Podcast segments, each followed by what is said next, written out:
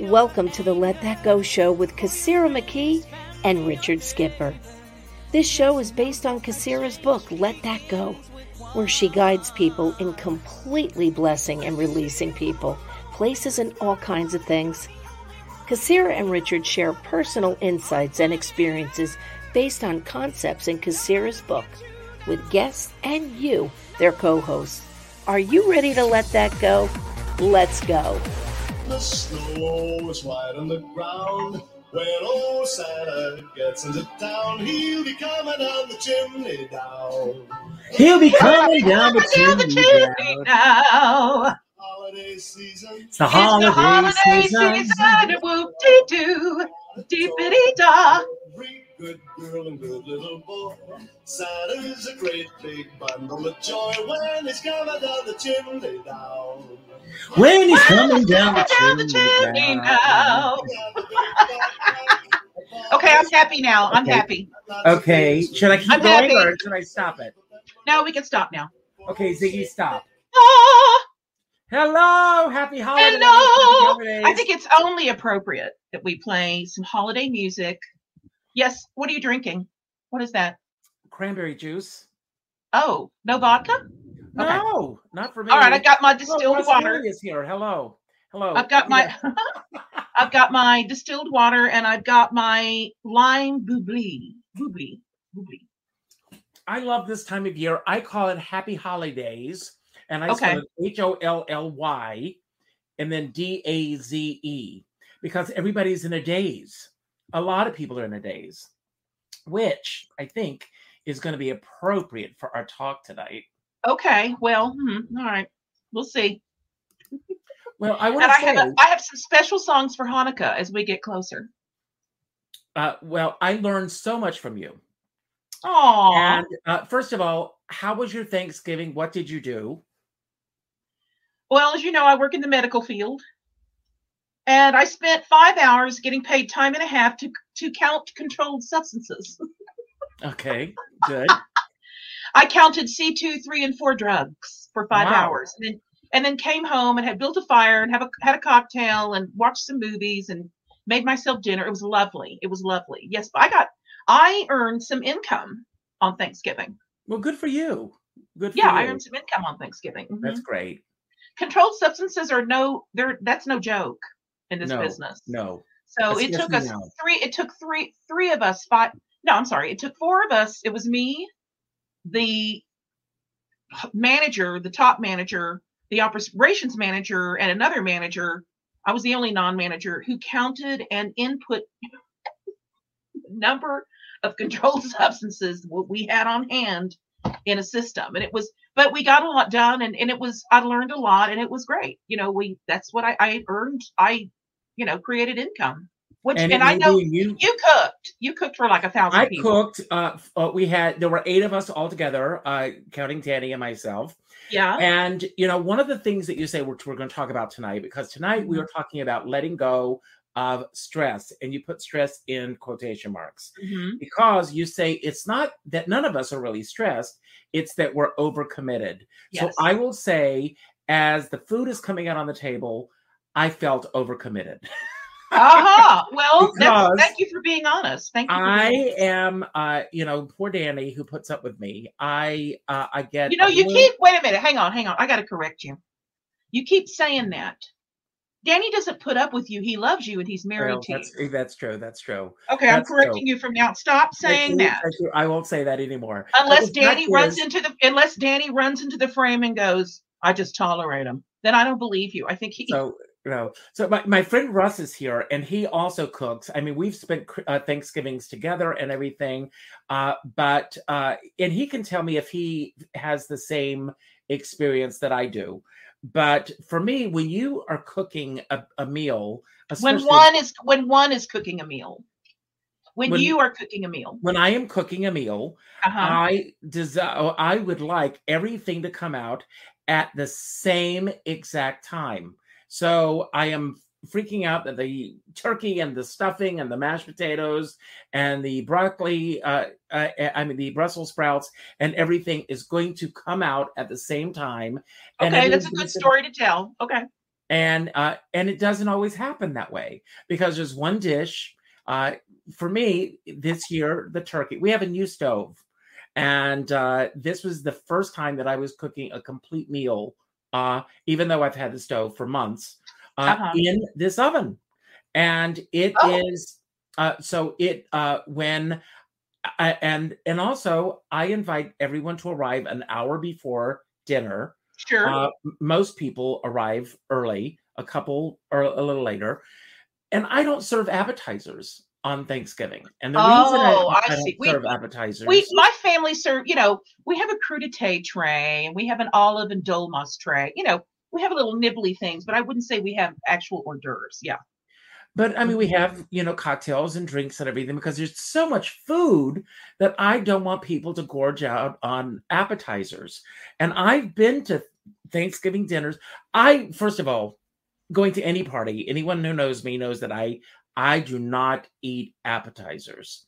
Uh, oh and the there's so reason- many calories i used to serve them in new york there are so many calories in app- appetizers I'm and, not even uh, thinking of the calories. I know that once I start, I don't stop. uh-huh yeah I- it's like and then- potato chips Mhm. And then when the food comes out, it's the last. Uh, I just do not want to do that. So tonight we're going to be talking about, you know, the fact that, and I love the fact that you say it's not that we are really stressed out as much as it is that we feel overcommitted. And Can we- this time hey, of hey, year, can you grab can you do me a favor yes, I, i'm sorry to interrupt you but grab the book grab right the here in book front of me. page 183. I'm on your, I want you to finish your story, but page 183, let's just clarify what I'm talking about, okay? Exactly. So go ahead. Page one, who has the book? A lot of you Yeah, got a lot the of people do. Okay. The middle of page 183. You want to read it, Richard? We often say how We overwhelmed often we, say are. how overwhelmed we are when we are the ones who agree to our commitments and responsibilities. Knowing this, I have to say, I have overcommitted myself. It's all in caps, everyone. That's why Mhm. uh, I know how to read a script, and what I uh, what I can do to complete my commitments and be mindful of overcommitting uh, going forward. Yeah, go ahead. Now finish your story. So that that basically is it. So this time of year, Mhm. uh everyone is i mean and i saw it on the news where people were rushing out to do their shoppings and uh you know everyone's uh hoping to get everything done uh, before the last minute uh people and then uh there are people who feel and with good reason uh that if so and so gives them a gift that they need to reciprocate so they, re, they feel required to reciprocate. they feel required to do that Mhm. so it's constant that, especially this time of year, and it's also uh, uh, more so than any other time of year, um, unless you're Russ Woolley, who is the party king of the world. Um, and I say that with, you know, I love him dearly. Um, is that uh, this time of year, the party, uh, the invitations are coming in, they're flooding in. Thank God. Don't stop them, everyone. Keep them coming. Because, you know, uh, but I am the type of person that when I make a commitment to someone, I stay true to that commitment. And if I commit to this party, unless there's going to be ample time for me to leave that party to go to another party, I will not say yes to the second party. And the reason for that is if I'm having a great time, I don't want to leave that party. And all you're thinking about is leaving and getting to that other party, and you can't enjoy the first one because you've made another commitment. It's like people that double book themselves in dates. It's true. And Yeah. you know, the thing is that, you know, we live in Rockland County, and some of you may know Rockland County, but we are only by car 25 minutes north of Manhattan. The rub, however, is that most of our friends who live in Manhattan uh, don't have cars. And so when I, i- i- and this is one thing that I do that a lot of people don't do, and this goes into the overcommitment territory. Um, when I am planning the party, I am also planning carpooling. I'm finding out who has a car, how to get these people here, and I am spending all this time in addition to the party making plans for everyone to get here. And I remember years ago someone saying to me when I arri- arranged a ride with someone, um, how much um, what time are they going to be leaving? And I say, if that's going to be a concern of yours, they're not the right person to come with. Mhm. Get a cab, get an Uber. So Mhm. that people, because if someone's having a good time, the last thing I want someone to do is say, when are we going to be leaving? Uh, and you know, and they may not be having a good time, although that's impossible at one of my parties. Mhm. Well, yes, Devo. Say it like it is, Devo. I know. I used to give parties in Dallas, uh, and I love throwing parties. Why? I worked in the catering business in New York. I know how to throw a party. I don't know enough people here to throw a party, which is fine. Uh, I know. Uh, here's the thing. When I was thinking about this subject, and I was talking to Aaron Graylor, helps me write. Just hi, Aaron. Aaron helps me. Is he we here? have these. Uh, he's not here yet. Um, he's had a very busy four days. He's had a really, really lovely, busy four days with his family in, in LA. He went to a magnificent car show yesterday and he sent me pictures. That's a, he said, I found your convertible, and that's all I'm going to say right now. He found my convertible. Um, I remember growing up, every holiday, every holiday, and from the day I was born until a handful of years before she passed away, my fraternal grandmother produced Thanksgiving and Christmas. Thanks every year. She felt it was her duty. She they loved with food. Why? Because they survived the deep depression in the Texas countryside. Nothing worse than that. They were not rich. It was hotter than three hells. They didn't have air conditioning. They pulled together food as a community to feed all their men that were out in the. My fa- my grandfather was a steam fitter, and and my grandfather was a steam fitter, a tailor. His father owned the one room schoolhouse. He was a school teacher, a tailor, a mason. They had fi- they all had five jobs during the depression. So when Christmas came along, it was it was a the family pulled together in Bonham, Texas, and produced Christmas together, and that's where my grandmother learned how to do it. So when when she got married and had kids, and you know, she became the producer of Thanksgiving and Christmas. And I Mhm. tell you, one year when I was a young adult, um, she she fell apart. She she was cooking and she went in to lay down and she wouldn't tell me what was wrong with her, which was usual for her. And my family showed up and said, "Oh, she's really sick." And I said, "I know," and she won't stop cooking. Ah. And it turned out turned out she had pneumonia and had to go to the hospital on Christmas because she worked herself into a frenzy. You know, and and it was I think it was not only her way of loving people, it was all it was also her way of you know, sh- feeling like she had a purpose. It was her purpose to produce Thanksgiving and Christmas. Easter everybody was on their own. Yet I know I know a lot of people that do this. I know Mhm, families mhm. that do this. I know families that fight and do this. Why? Because it's what they do. And I'm asking myself, well, I, I I've asked them before, then why do you do it? If you fight, why do you go? Well, I have to. Why? Why? Because I'll never hear the end of it. And I say, you're not going to hear the end of anything anyway. Why not save yourself? Why not save yourself? And and they don't come up with a good answer. Or they feel obligated. There's a lot of people I know that feel obligated with their families that they end up fighting with every Christmas. Uh, Natasha, I'm going to bring this up because Natasha just said, Oh, my yeah. grandmother did as well Easter, Thanksgiving, Christmas, and my grandmother Yes. had 17 children. Good Natasha, Lord. my mom is the oldest of 16. So, Whoa. yes. So I know That's a lot this. of breeding. Wow. My grandmother, my dad's mom, um, and this was not just Christmas and Thanksgiving. Um, I grew uh, you well, you grew up in the South, so Yeah. maybe it was the same thing where you grew up. I don't know, Mhm. but where I grew up, uh, and this was again a different time, a different world.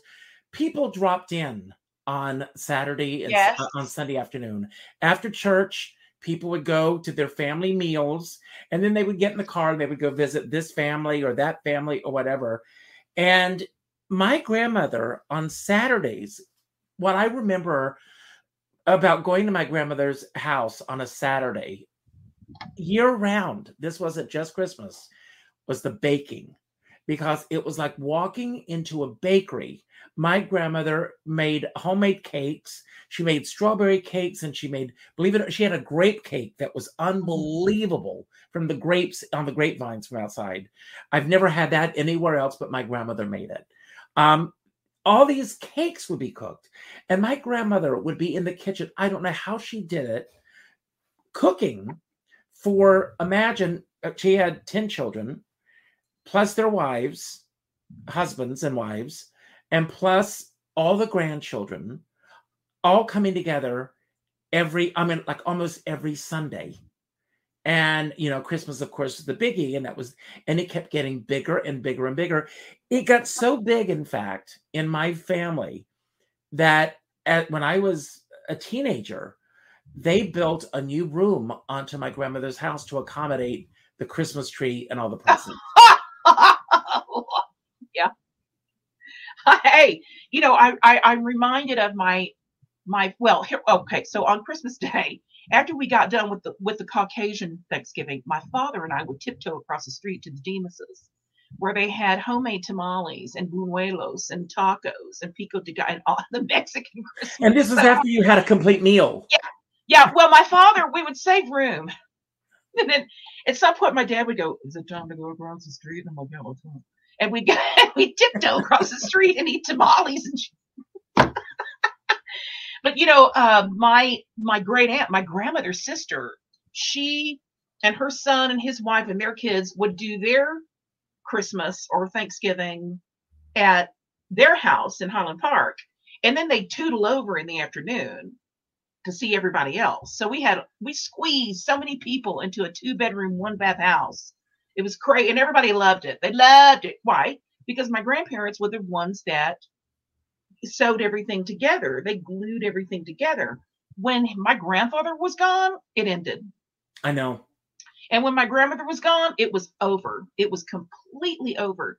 And um, I used to be really, really sad about that. However, it's kind of a poetic ending, isn't it? It's like they, my grandparents, they came here, they served, they did what they did, they left and we're on our own. And I'm like, okay, we're on our own. And I think what it left for us is a different kind of celebration. We we we tried to talk a bit that, about this last week. We kind of got off track a little bit, but as we always do.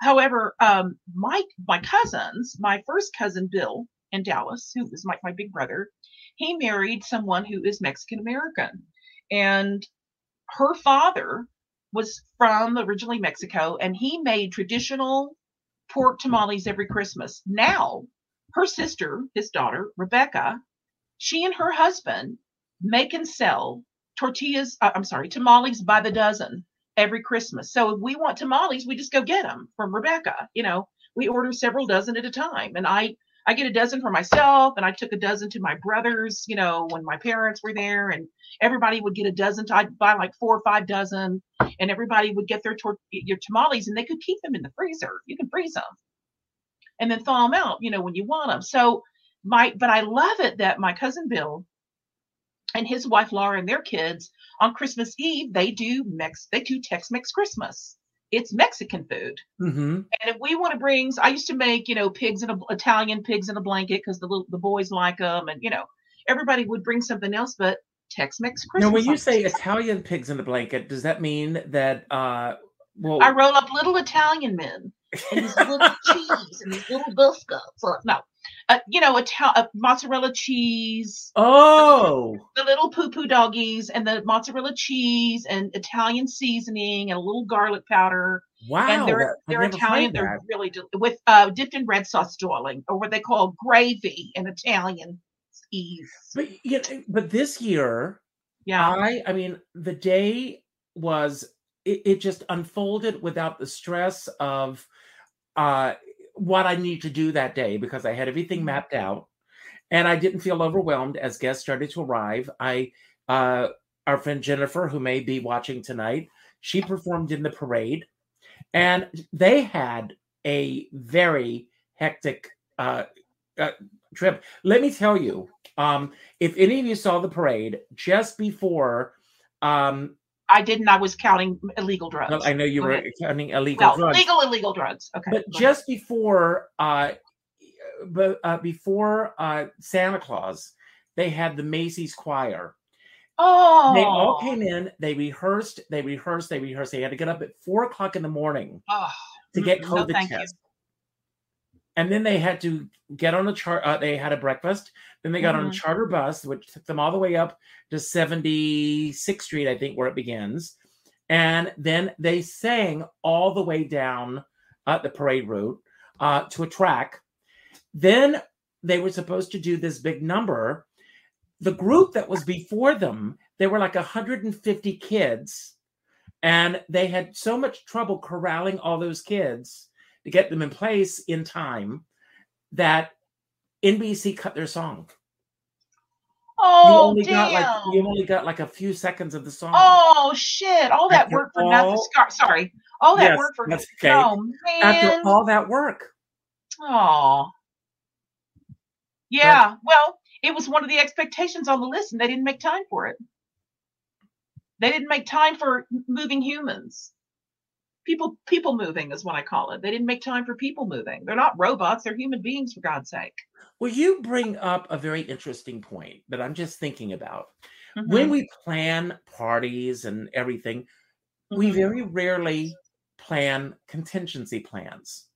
In Yeah. case something, you know, do you have a backup plan? Be- You know, we don't we don't anticipate that anything's going to go wrong or anything, but sometimes things do go wrong. You know, right after we got Yeah. this stove, I invited friends over. The first night, I, you know, we were it was going to be our first dinner, you know, with the new stove and our new kitchen and everything. Mhm. And I put a brisket in the oven at three o'clock in the afternoon, like Mm, a and uh, I could not wait to sit down for dinner.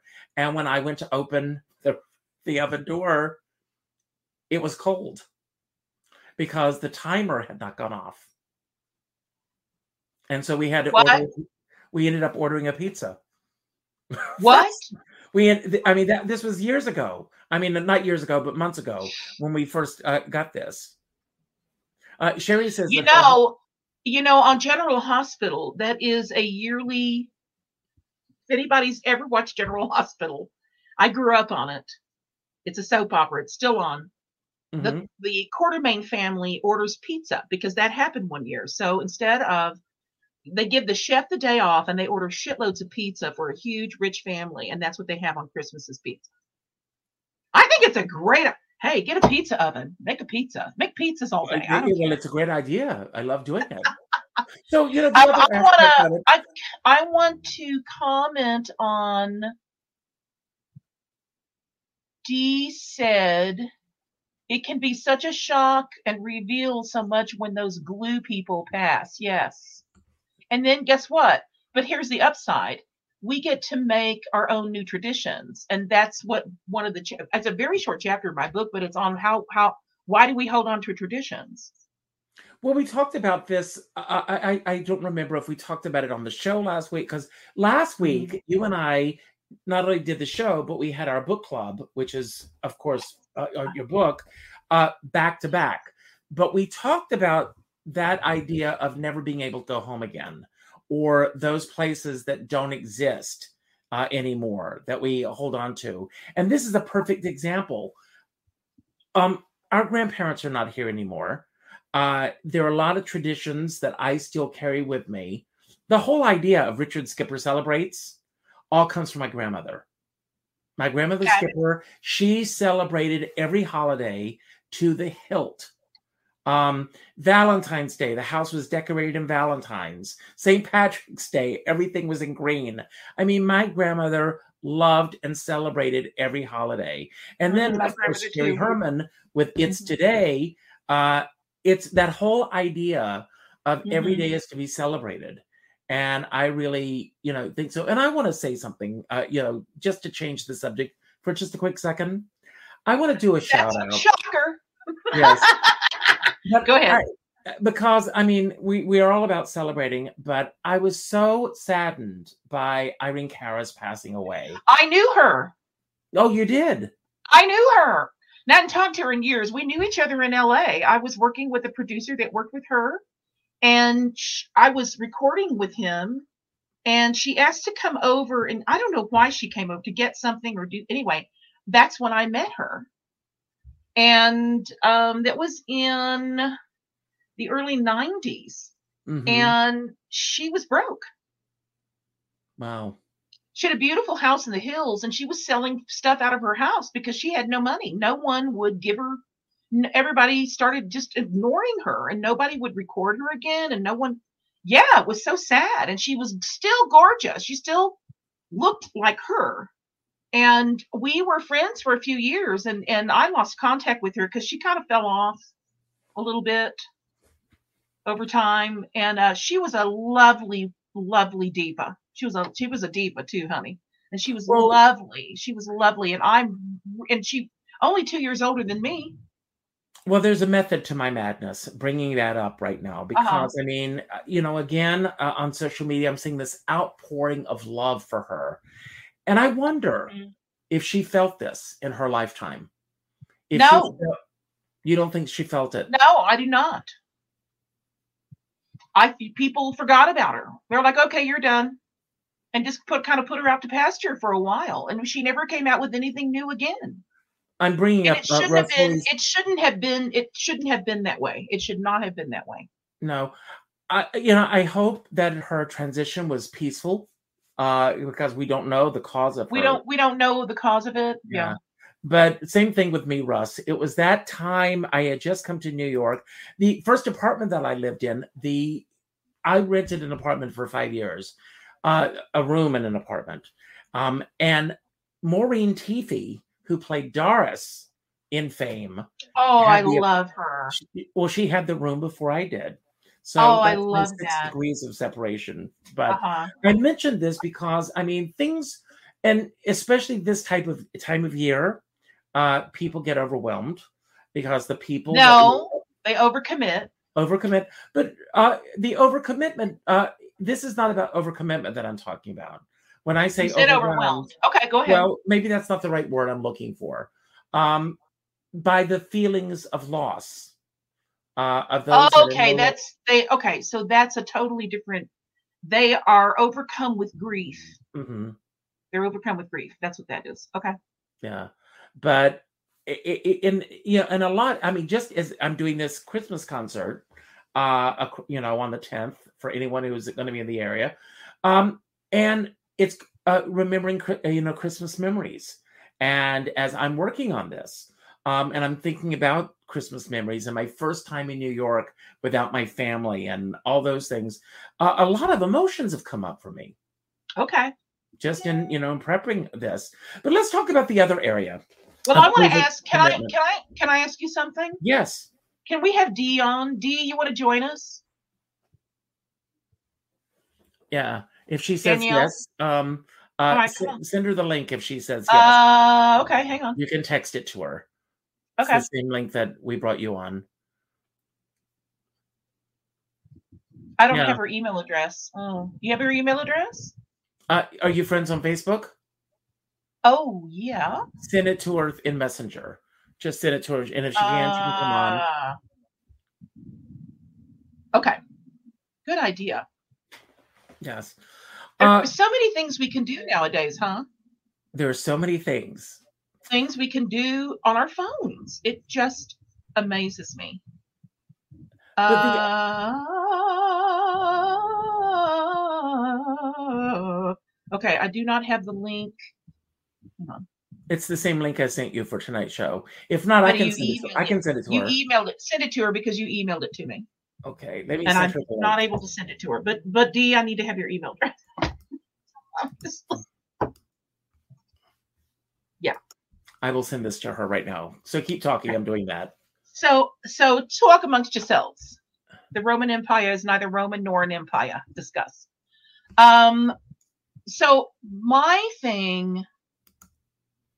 Oh, she says I can't come on tonight. I'm sorry. Already laying in bed. That's okay. Um, Well, come lie in bed with us. aha, that would no, thank you. Um, how about how about Russ?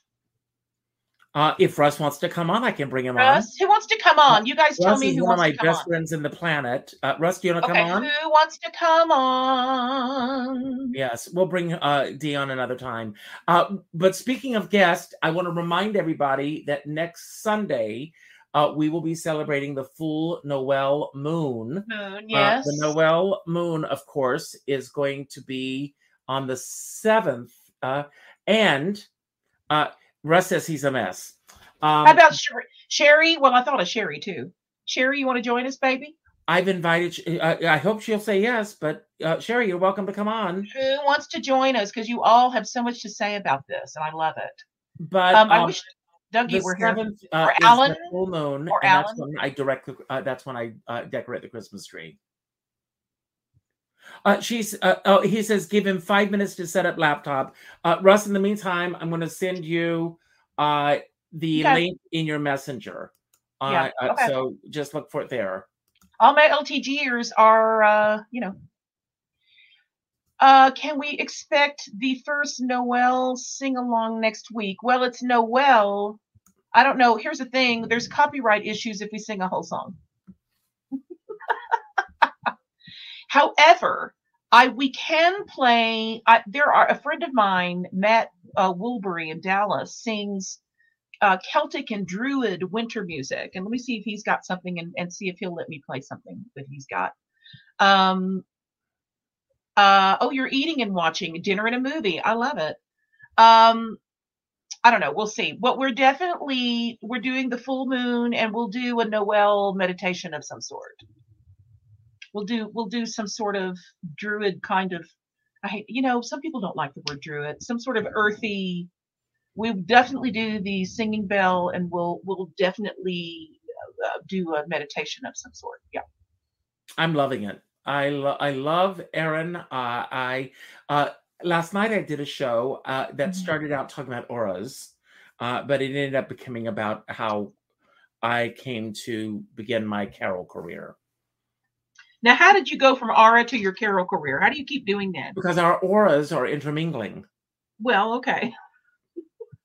okay. but you know, uh, we should bring Alan on sometime because he's a brilliant piano player. Okay, from now on, everybody make yourself presentable. oh it's my almost gosh. time for the Winter Mercury retrograde show, and Um, well, I we'll just- talk about that. We'll we'll talk about that. We we end up, we do typically talk about what's coming into retrograde and all that stuff. Retrograde can be so scary. You know, retrograde. I was born during a Mercury retrograde. I'm fine. It's everybody else that's falling I know. I know. So I'm, I'm like, okay, what's the what's the problem? And everybody's going, we're falling, we're melting, you know. And I'm like, okay. Um, Oh, Alan said he loved my Aura edition last night. well, that's wonderful. uh, the pre-shadow Uh, so it's pre-shadow. St- what? Celebrate pre-shadow starts December 14th. Okay. before the we'll Mercury that. retrograde. We'll look at that. We'll look at that. Um, I feel it I mean, because you know I was born during a Mercury retrograde. I feel it very strongly, and it's usually emotional, and it affects my environment. That's what's so strange. It doesn't. It doesn't affect my actions. It affects other people's actions and what's going on with them in the material world. Yet I feel it emotionally, way before and way after, way after a Mercury retrograde, or pretty much any retrograde. But I will Yeah. tell you this: since I have learned more about Mercury retrograde and what it is, Mhm. um, Mhm. I embrace it because it's rethinking, it's retreading, it's re, uh, it, it's uh, it's a chance to just look back, and uh, to me, it's not a negative. It's uh, you know, if you look at it from that way, I know when to sign Mhm. contracts, when to prepare for things.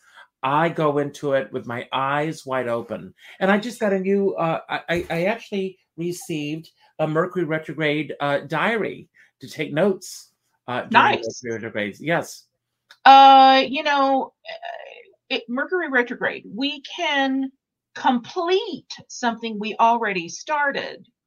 What's not suggested is that we start something new, unless it's during a, a new moon. Yeah. Uh, yet, you know, h- here's the thing. it's also only suggested. We can do whatever we want. We can have whatever we want and do whatever we want. Uh, and, and what we require and desire. And that's what, when I used to read, when I used to do cards and psychic work for a living, um, you know, I would just tell them this is a suggestion. You can do anything you like with what I'm telling you right now. You can disagree and not follow it at all, or you can follow it, you know. Well, most psychics, at least the psychics that I've known, when I've gone for psychics that I believe in, and you know, and of course we have a few here watching tonight. Um, they don't plant the seeds of negativity uh, because planting those seeds of negativity, uh, you can manifest things if you focus on that negativity. And I think it's Yeah. best not to hold on to that. Let it go. I mean, we we can be forewarned, but it doesn't Yes. doesn't necessarily mean we need we must go in, into it with fear. Is my point. It's a, so it's not necessarily bad or good. It's what we make of it going forward as we experience as we have the life experience with it. Yeah. Mhm. But I, you know, I as this year is winding down, I'm at a good place. I, uh, you know, I, I have gone through a lot of frustration this year. A lot of, uh, I will Oh. be honest. Oh, let's talk about that feeling. You want to talk about that? I want to talk about what what you all think frustration is. Frustration is not a feeling. Mhm, It's a combination of other feelings. mhm. So the number one chapter in my book is why we hold on to thoughts and feelings. That's what this show is about. This show Mhm. is about my book. This mhm. show is the Let Get Go show, and it's about my book, Why We Hold On to Thoughts and Feelings. That is on page 88. Let's talk about frustration because many people feel it. On the top of 89. In the world of psychology, there are only a handful of feelings that are recognized as basic feelings. Everything else is a branch I off a love this. I love this. Uh, they are anger, fear, sadness, disappointment, disgust, humiliation, surprise, and joy. Disgust and surprise are new feelings that were added on when I was writing this book. New feelings recognized by the psychology, you know, environment. Um, what do you think for you? And frustration is different for everyone. So, Mhm. so Richard, what is frustration for you? Look at this list and tell me what frustration is for you.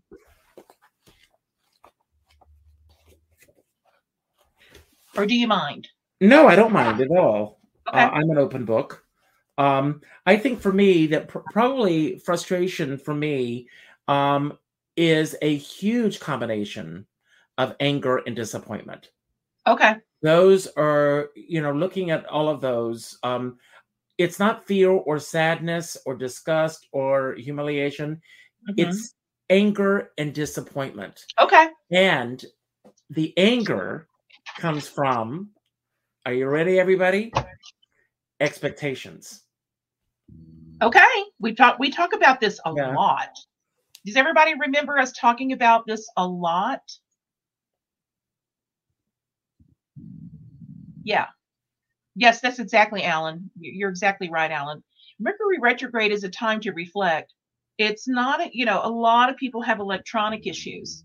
Um, I've had blow dryers die on me during Mercury retrograde. Right in the middle of a hair perm. yes. No, I don't get perms, but uh, you know, if I'm blow drying, it'll just go bye bye.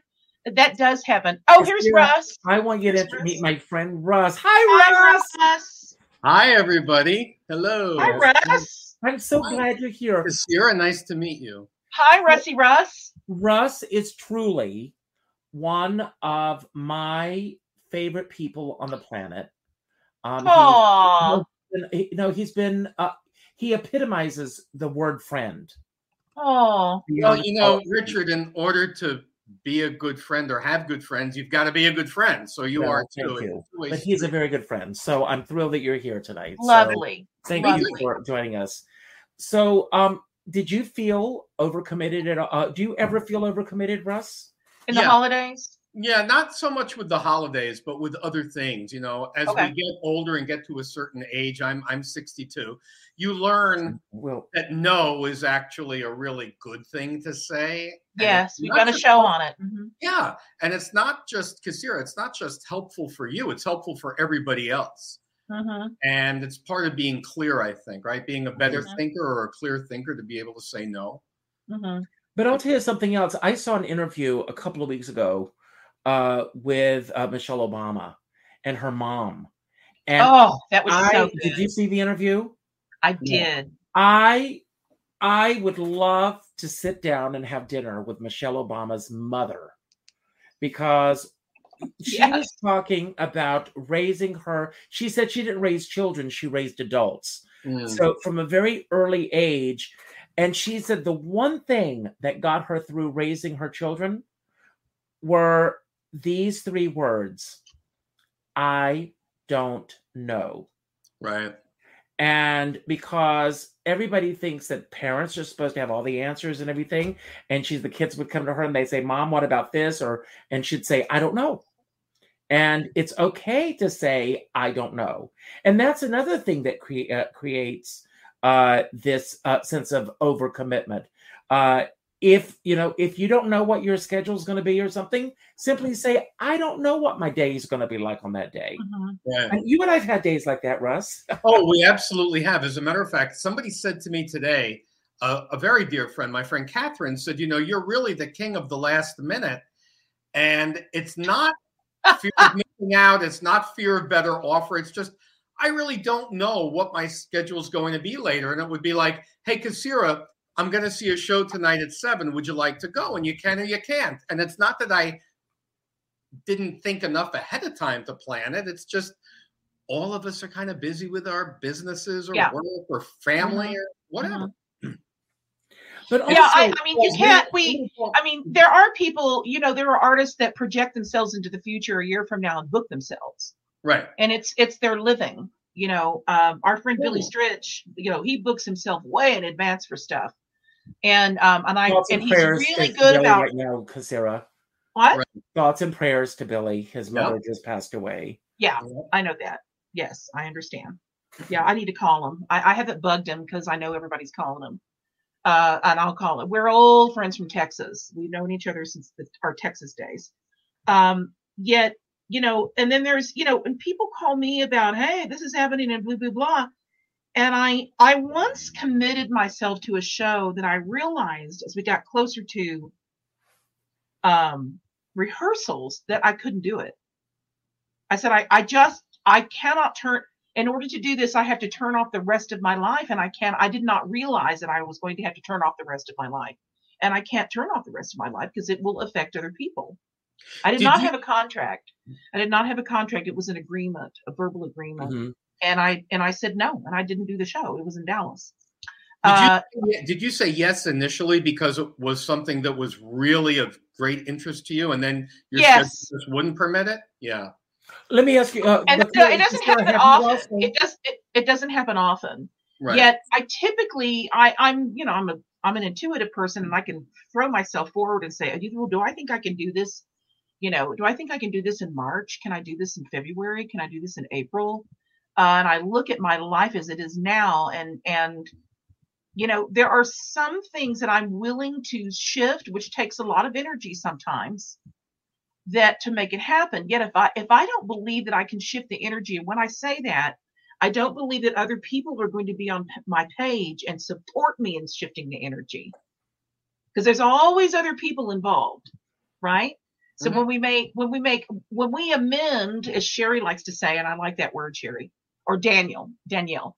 I, I, if we if we are looking to be able to amend something, and I don't think that the other people are going to be amend with me, I'll say no. Mhm. But do you ever find either Russ or Kassira, either one of you can answer this, um, that you uh, sometimes uh, say yes because you don't want to let the other person down? I used not to. any- not anymore Right.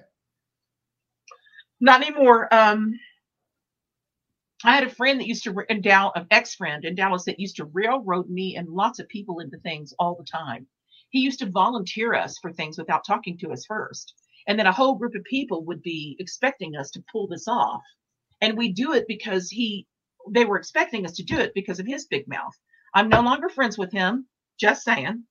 And a lot of other people aren't either because that is it's so it's so controlling to that's the only word i can figure out it's so controlling to assume that one is going to commit you to something because you're their friend and you're not going to say no.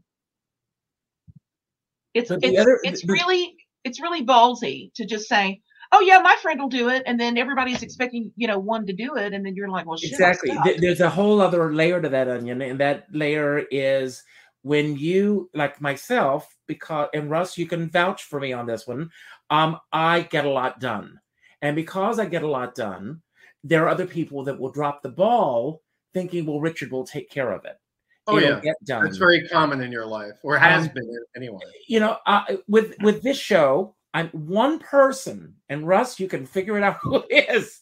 One person doesn't return their phone calls, doesn't respond. I have everyone's songs in place except for this one person, um, uh, and uh, well, maybe they just they really, you know what?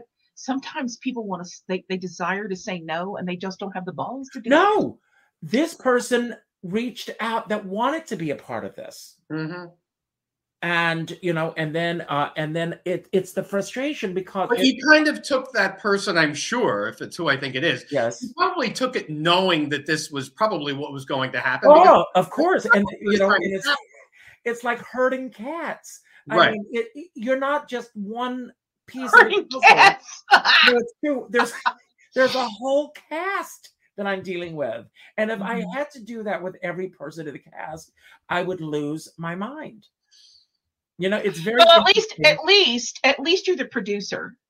I, I'm not going to go into the long, hard story, but I used to produce shows in Dallas at a certain club. I had divas and divos nights, and my first show was a night of divas, and I booked out all the all the women that I really, really desired and required said yes, and I had it all organized. The owner of the club started booking people himself, and call and and emailing me and saying, "Oh, I just booked this person for the show," and I said, uh, "Wait a minute, wait, hang on, I'm in charge." this is my show and you're you know you you own the club and he kept booking guess what? All of the people he booked were horrid and the people i booked were amazing. I'm not i'm not just saying that. I'm not just saying that y'all Mhm. yet he just wanted he wanted to look at he you know, you know when he booked him when they walked into the restaurant and he knew they were a singer and they had dinner and he wanted to look really important. He was showing off. Oh i own this club and this girl's doing this show but i'm inviting you to be in it without my permission. And that was like hurting not cats it was like hurting jaguars. It was horrible. Well, when and, and i did it and i got paid very little to do it. So i've been there. I've been there. Well, Carol, our friend Carol, um, I'll bring up uh, our Christmas Carol. There's Oh. Uh, but Carol, she used to always say, "You need a benevolent despot." That's what she used to, Right. used to refer to Gower Champion as. Right. Um, when I was uh, when I was doing Wednesday night, there's there she is. are you talking about me richard yes, richard richard are you Yes. talking about me yes, I sent that to her. So um, when I um, when I was doing Wednesday night at the Iguana with Dana Lorge, may she be peaceful wherever she is. Um, Dana and I, it became a tug of war between uh, the two of us because she would do the same thing. We would have our lineup uh, for the night, and if Mhm. somebody walked in the door that she wanted to earn brownie points with or to uh, be in their good graces or something, she would come over and say, "Squeeze so and so into the show," and I'd go, "We're going to go over." It, there's no way that we're going to be i able to hate that I, I i loathe that when people do that i loathe that and the thing for me, and you know this, Russ, it's always about the audience. yeah. You know, I Yes. never want to go over. I never want the audience. Uh, and one Mhm. thing that is a big turnoff for me as a uh, it, it, sitting in the audience is a fake encore. Yeah. Uh, it- it- you know, for me, when I was doing my shows, I always said if I get a standing ovation and it's genuine, I will do an encore, and I and I stood by it uh, because I'm not one to just step off the stage and say, "Well, you know, I'm going to do an encore." Well, the audience has not asked for an encore.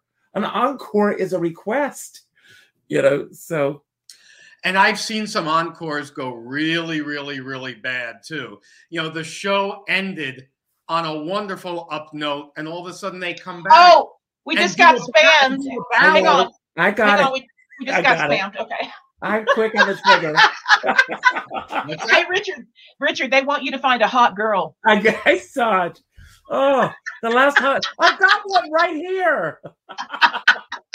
Oh, Okay, I'm sorry, so Rob. I just I'm sorry. Russ. Go ahead. Go ahead. No, what did I just miss? I want to know what I missed. We got No, uh, spam. we got Somebody wants uh, Richard to this find a hot girl. Asking if we were looking for hot girls. Oh, well, my goodness, I got the vape. That's funny. Oh, I, I, you know, and I watched it. secretly, I secretly kind of like that because it's just, it's like, oh, let's let's have a little break in what we're doing. yeah, it is funny. What what I was saying before about those encores, Richard, is and sometimes they're just so poorly planned too. or Mhm. They usually are. You know, if the show is ending on an up note and they come back and they do this very dark, slow ballad, and that's now ending after such a Yeah. wonderful ending. It, it's just it's not the thing to do. It leaves your audience feeling a little bit less than, I think. Well, Well, I, I have to understand say, one year, the, the year that I did a Divas and Divos Wonderland Christmas, I was really strict about it. Really strict. I said, all right, listen, we're going to have me and my musical director, David Bogle, amazing, uh, Grammy award winning jazz guy. He's on the Grammy board. He's in Dallas. I love him. And I said, we're going to have this many men and this many women and you and me, and that's it. And that's all we had. And it was beautiful. It was so well planned out. I had my friend Randy Perlman on, who it does a lot of theater, and he's also a cantor uh, in Texas.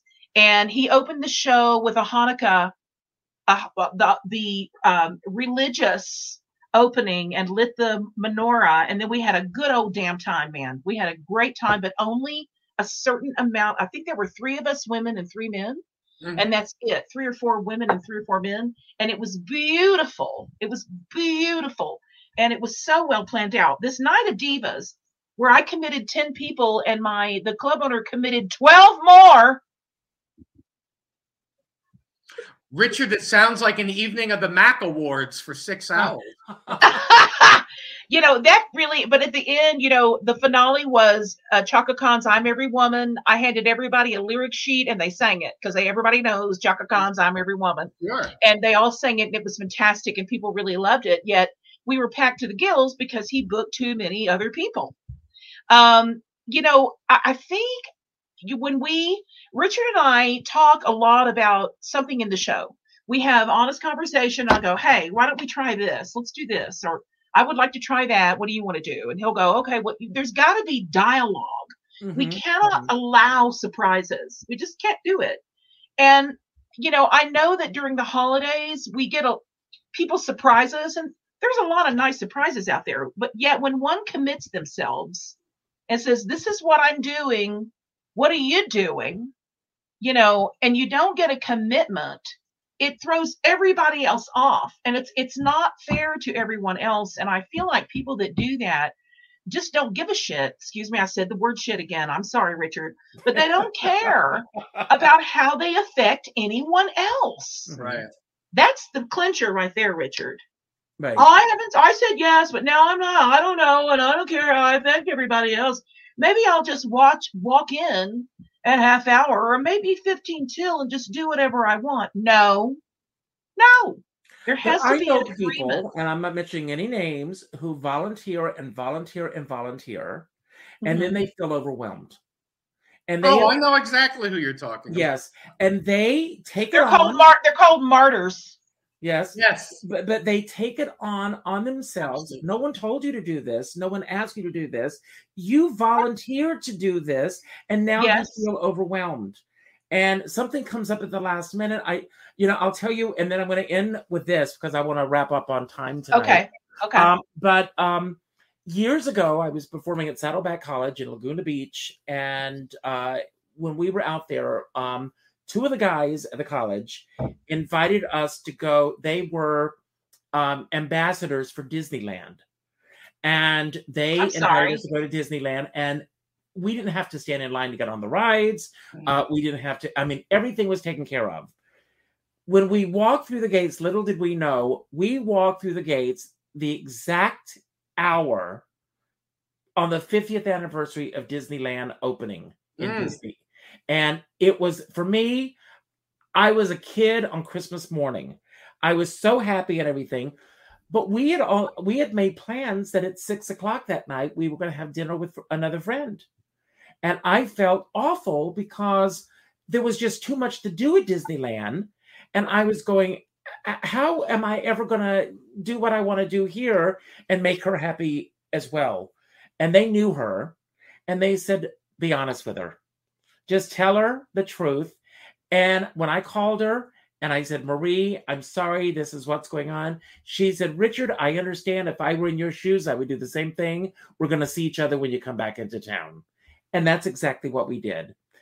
And that's my final remark for the night. Okay. I'd like, I'd like to end I'd like to end this with a short four minute meditation. Everybody take a deep breath. Now, last time we meditated, you guys were still texting each other. I'm asking that you don't. I know it's hard to stop talking to each other because we all love each other, but if you could just stop, just stop for me for a minute. Take a deep breath. Let's close our eyes and let's meditate on the thought of overcommitment. What does that mean to us? What does overcommitment mean to you? What does it feel like? Think about when you've been overwhelmed and you're stressed and you realize you've overcommitted yourself, I want you to feel the feelings. What did it feel like? Were you angry? Were you fearful? Were you disappointed? Were you sad? Were you disgusted with yourself? Were you disgusted with other people? Was there any joy involved at all? I realize when we've completed it, we've done it, there's a feeling of accomplishment and satisfaction, yet the struggle along the way, is it really worth it? Is that struggle really worth it? Just think about that for a minute. Feel that energy coming from your crown chakra down through your head, your third eye, your pineal gland, your heart chakra, your tummy chakra, your sacral chakra, your root chakra, all of it. Feel everything lighting up going down through the earth and coming back up and aligning yourself with the universe. Think about when you have felt stressed and overwhelmed. And take my advice. Let it go, whatever's behind it. Whatever feelings, whatever thoughts, whatever thoughts of commitment that you really, that you know you really couldn't commit to and all the pressure you put yourself under and all the feelings and thoughts that you had as a result. Let it go. Breathe in, breathe out, let those thoughts and feelings go. Just release them right now. Release those overcommitments. Release the stress of your own overcommitment.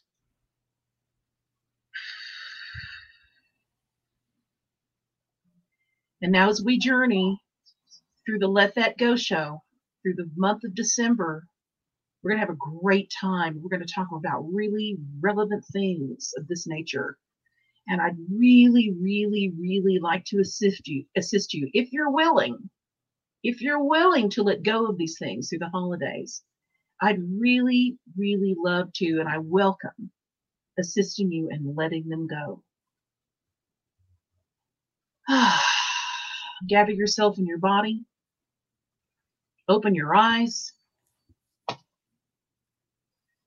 In the future, I hope that we have some more meditative time because I think it's really useful for the, our family here to come together and bring in this energy together and breathe together and collectively, as a collective conscious, let stuff go. We've been doing it for over a year now, right, Richard? That's right. We've been doing it for over a year, and I'm so proud. I just, I every time I say this, I just, I just break into tears. Mm-hmm. I'm so proud of our little family here, and I hope that you are feel the time and you feel able to bring in someone else who you know is required and desires to let stuff go.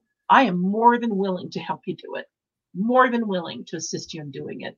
And so is Richard, and so is Russ, and so is Natasha, and Sherry, and Dee, and Alan, and Aaron, who wasn't here tonight, and everybody who's with us in this little family of ours, letting you to help. I, I here's my my wish, my hope, my desire, my determination is that at the beginning of the year, I'm going to establish January 2nd as National Let That Go Day. And on the 2nd, I'd like to do a show if Richard is willing and able. We'll do a National Let That Go Day and we'll invite people in to feel welcome and, and feel safe and letting stuff go. With that, I'll let you go. Next week is our full moon show. I love you, Richard. Thank you, Okay, Russ. too. See you, Thank Russ. you. I love Thanks you, Russ. having me. I Good love night, you, everybody. everybody. I'll see you next Sunday with Aaron and Richard. Yes. Bye.